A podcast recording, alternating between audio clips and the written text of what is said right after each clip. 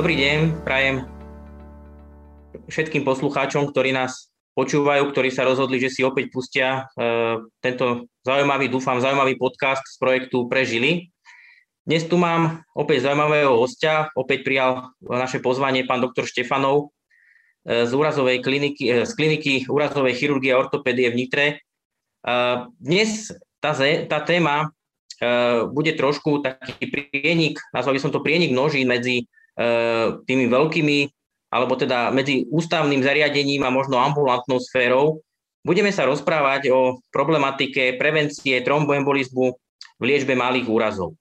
Ja osobne e, teda pracujem aj na ambulancii e, všeobecnej chirurgie poliklinického typu, kde sa s týmito úrazmi stretávam veľmi často, či už sú to úrazy, ktoré ku mne prídu ako e, primo vyšetrenie hneď po úraze, alebo na druhej strane ku mne prichádzajú pacienti práve odoslaní z, buď z traumatologickej ambulancie z nemocnice, alebo po prepustení z, z kliniky prichádzajú ešte na ďalšie ošetrenia, ošetrenia rán, alebo teda na nejaké plánované kontroly. Je to veľká skupina heterogénnych, by som povedal, úrazov svalových, možno kostných, ale dajú sa, dajú sa vlastne tak zaškatulkovať medzi tzv. E, malé úrazy.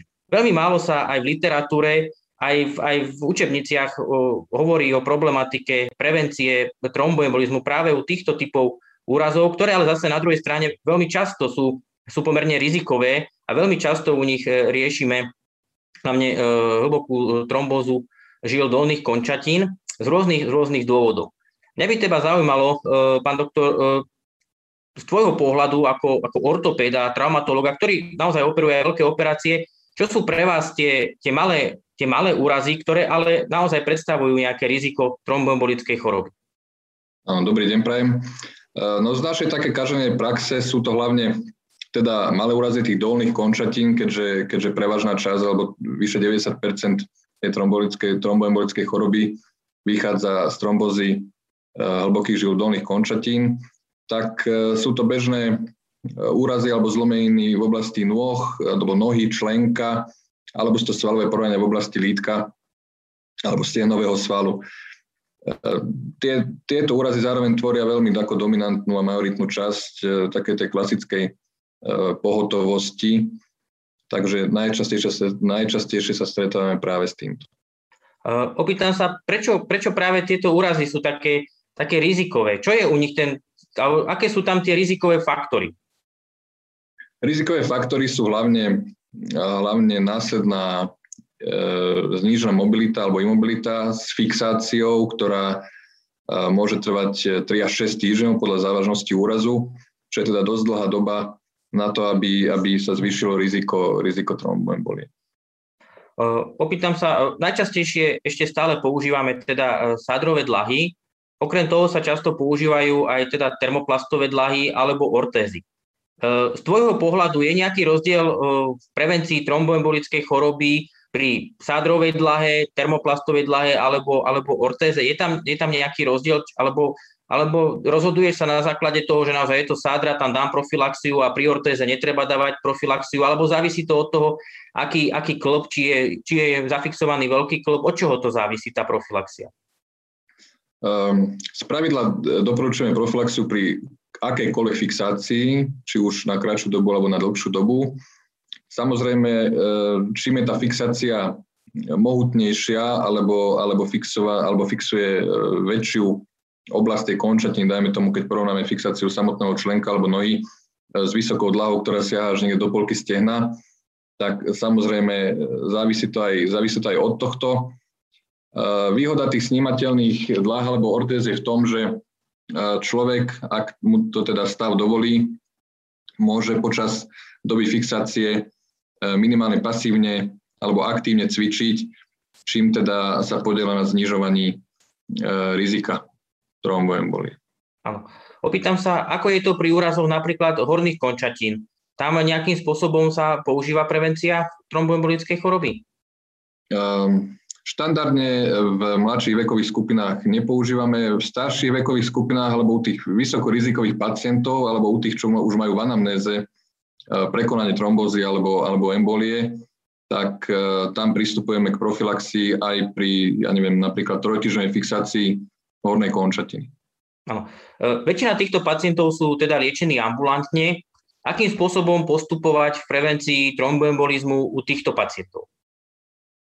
Tak v podstate začíname, začíname hneď, e, doporučujeme profilaxiu v podstate od prvého dňa, od úrazu. E, človeka poučíme. Dnes je to už liečba pomerne frekventovaná, tí ľudia veľakrát sa s tým stretli, minimálne sa stretli s pichaním inzulínu, čiže zhruba majú, majú nejakú predstavu o tej aplikácii, keď nie, tak e, doporučíme ešte konzultáciu s obvodným lekárom alebo zadoskou.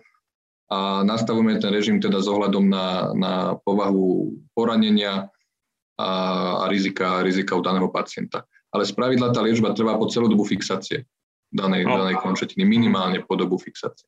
Áno, to, to, to je, myslím si, že dôležité e, zdôrazniť pre všetkých, ktorí nás počúvajú, lebo počúvajú nás lekári z viacerých odborov, e, nielen, nielen chirurgovia, aj všeobecní lekári, internisti.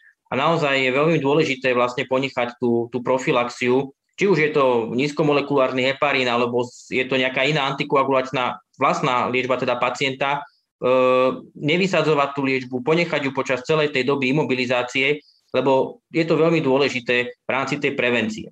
Kedy, kedy by sme mali na tej ambulancii spozornieť, že niečo sa s tým pacientom deje, že môžeme predpokladať, že buď nedodržiava liečbu, lebo vieme, že pacienti veľmi často e, si neaplikujú ten nízkomolekulárny heparín z rôznych dôvodov, e, alebo nedodržujú iné, iné z tej liečby e, vstúpajú na tú novú, proste nedodržiavajú ten liečebný režim. Kedy by sme mali spozornieť e, v tej ambulantnej sfére, by som povedal, že niečo sa deje, že sa môže jednať o, napríklad o, tej, o tú žilovú trombózu. Ano. Je to napríklad návšteva pacienta mimo doporučený interval, e, spontánne pre, pre nejaké ťažkosti, alebo v danom intervale doporučenej kontroly e, je to nejaký zvýrazený opuch na danej končatine, E, zmena farby kože, koža býva napnutá, lesklá, e, s rôznymi farebnými odtieňami, či už je to koža bledá alebo začervenaná, v najhorších prípadoch až cyanotická. Tie stavy väčšinou sú sprevádzané bolesťou a pri tomto vždy treba mať na pamäti e, možný vznik trombózy. Niekedy a takou zvláštnou skupinou sú mladí ľudia, kde by sme to neočakávali, u ktorých veľakrát e, sa tieto prejavy považujú za e, svalovú bolesť alebo e, krče alebo nejaké zápalové ochorenia v oblasti kosti alebo chrúbky, ale treba myslieť na to aj u tejto skupiny zdanlivo bezrizikových pacientov. Opýtam sa ešte opäť takú, takú praktickú otázku, s ktorou sa napríklad aj ja veľmi často stretávam s týmto problémom. Ako, ako by sme mali postupovať pri svalovom poranení, napríklad e, s vytvoreným hematómom, kedy treba podávať nízkomolekulárny heparín, alebo kedy naopak by si nízkomolekulárny heparín nepodával? Um, pokiaľ sa jedná o nejaký menší intermuskulárny alebo intramuskulárny hematóm, tak tam problém s včasnou profilaxiou nevidím. Pokiaľ sa jedná, jedná o rozsiahlejší hematóm, či už e, je príčinou nejaká rozsiahla kontúzia alebo, alebo ruptúra svalu, tak tam samozrejme treba brať ohľad aj na, na tie možné krvné straty v súvislosti s takýmto hematómom. Čiže podať profilaxiu ako najskôr je možné, ale môže to byť, dajme tomu, na druhý alebo na tretí deň po takomto poranení, kedy máme teda istotu, že, že ten stav je, je stabilný a nebude progredovať.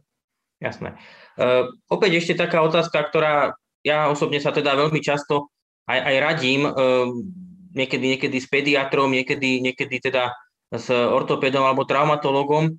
Ehm, je nejaké také, taká veková hranica, že odkedy už treba podávať ten nízkomolekulárny hepar, ja neviem, 15 rokov, 16 rokov, alebo si máme všímať skôr nejaké, takú, že pacient je obezný.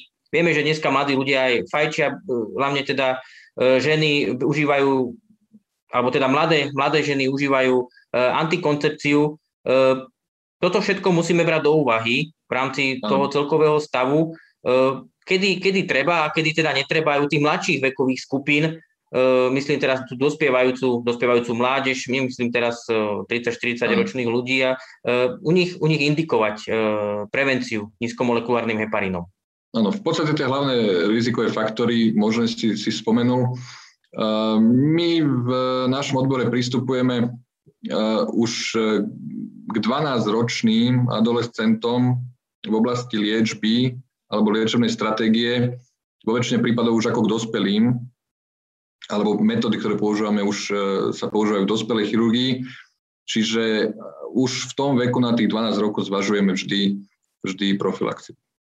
Čo sa týka, čo sa týka dávkovania, tam sa potom používajú vlastne tie, tie minimálne dávky, alebo opäť sa to odvíja, ja neviem, či je pacient obezný, alebo, alebo aké no, dávky dávate? U tých, u tých zdravých pacientov e, používame minimálne dávky. Samozrejme, u tých, u ktorých existujú ďalšie pridružené rizika, e, či už sú to nejaké, nejaké trombofilné stavy, alebo, alebo tá obezita, ktorú si spomenul, alebo tá antikoncepcia u dievčat, tak tam, tam tie dávky zvyšujeme alebo používame už štandardnú dávku ako u dospelého človeka. Dobre, ďakujem pekne, pán doktor, že ste si našiel na nás čas. Dúfam, že sme zodpovedali uh, veľa, veľa zaujímavých otázok, ktoré trápia aj, aj poslucháčov, ktorí nás počúvajú. Dúfam, že sme osvetlili túto problematiku. Uh, prajem uh, všetkým poslucháčom príjemný zvyšok dňa. Dúfam, že sa budeme počuť e, aj pri ďalšom zaujímavom rozhovore. Takže ešte raz ďakujem pekne, pozdravujem všetkých a teším sa na budúce. Dovidenia. Ďakujem aj pekný deň. Projekt Prežili vzniká s podporou spoločnosti Sanofi.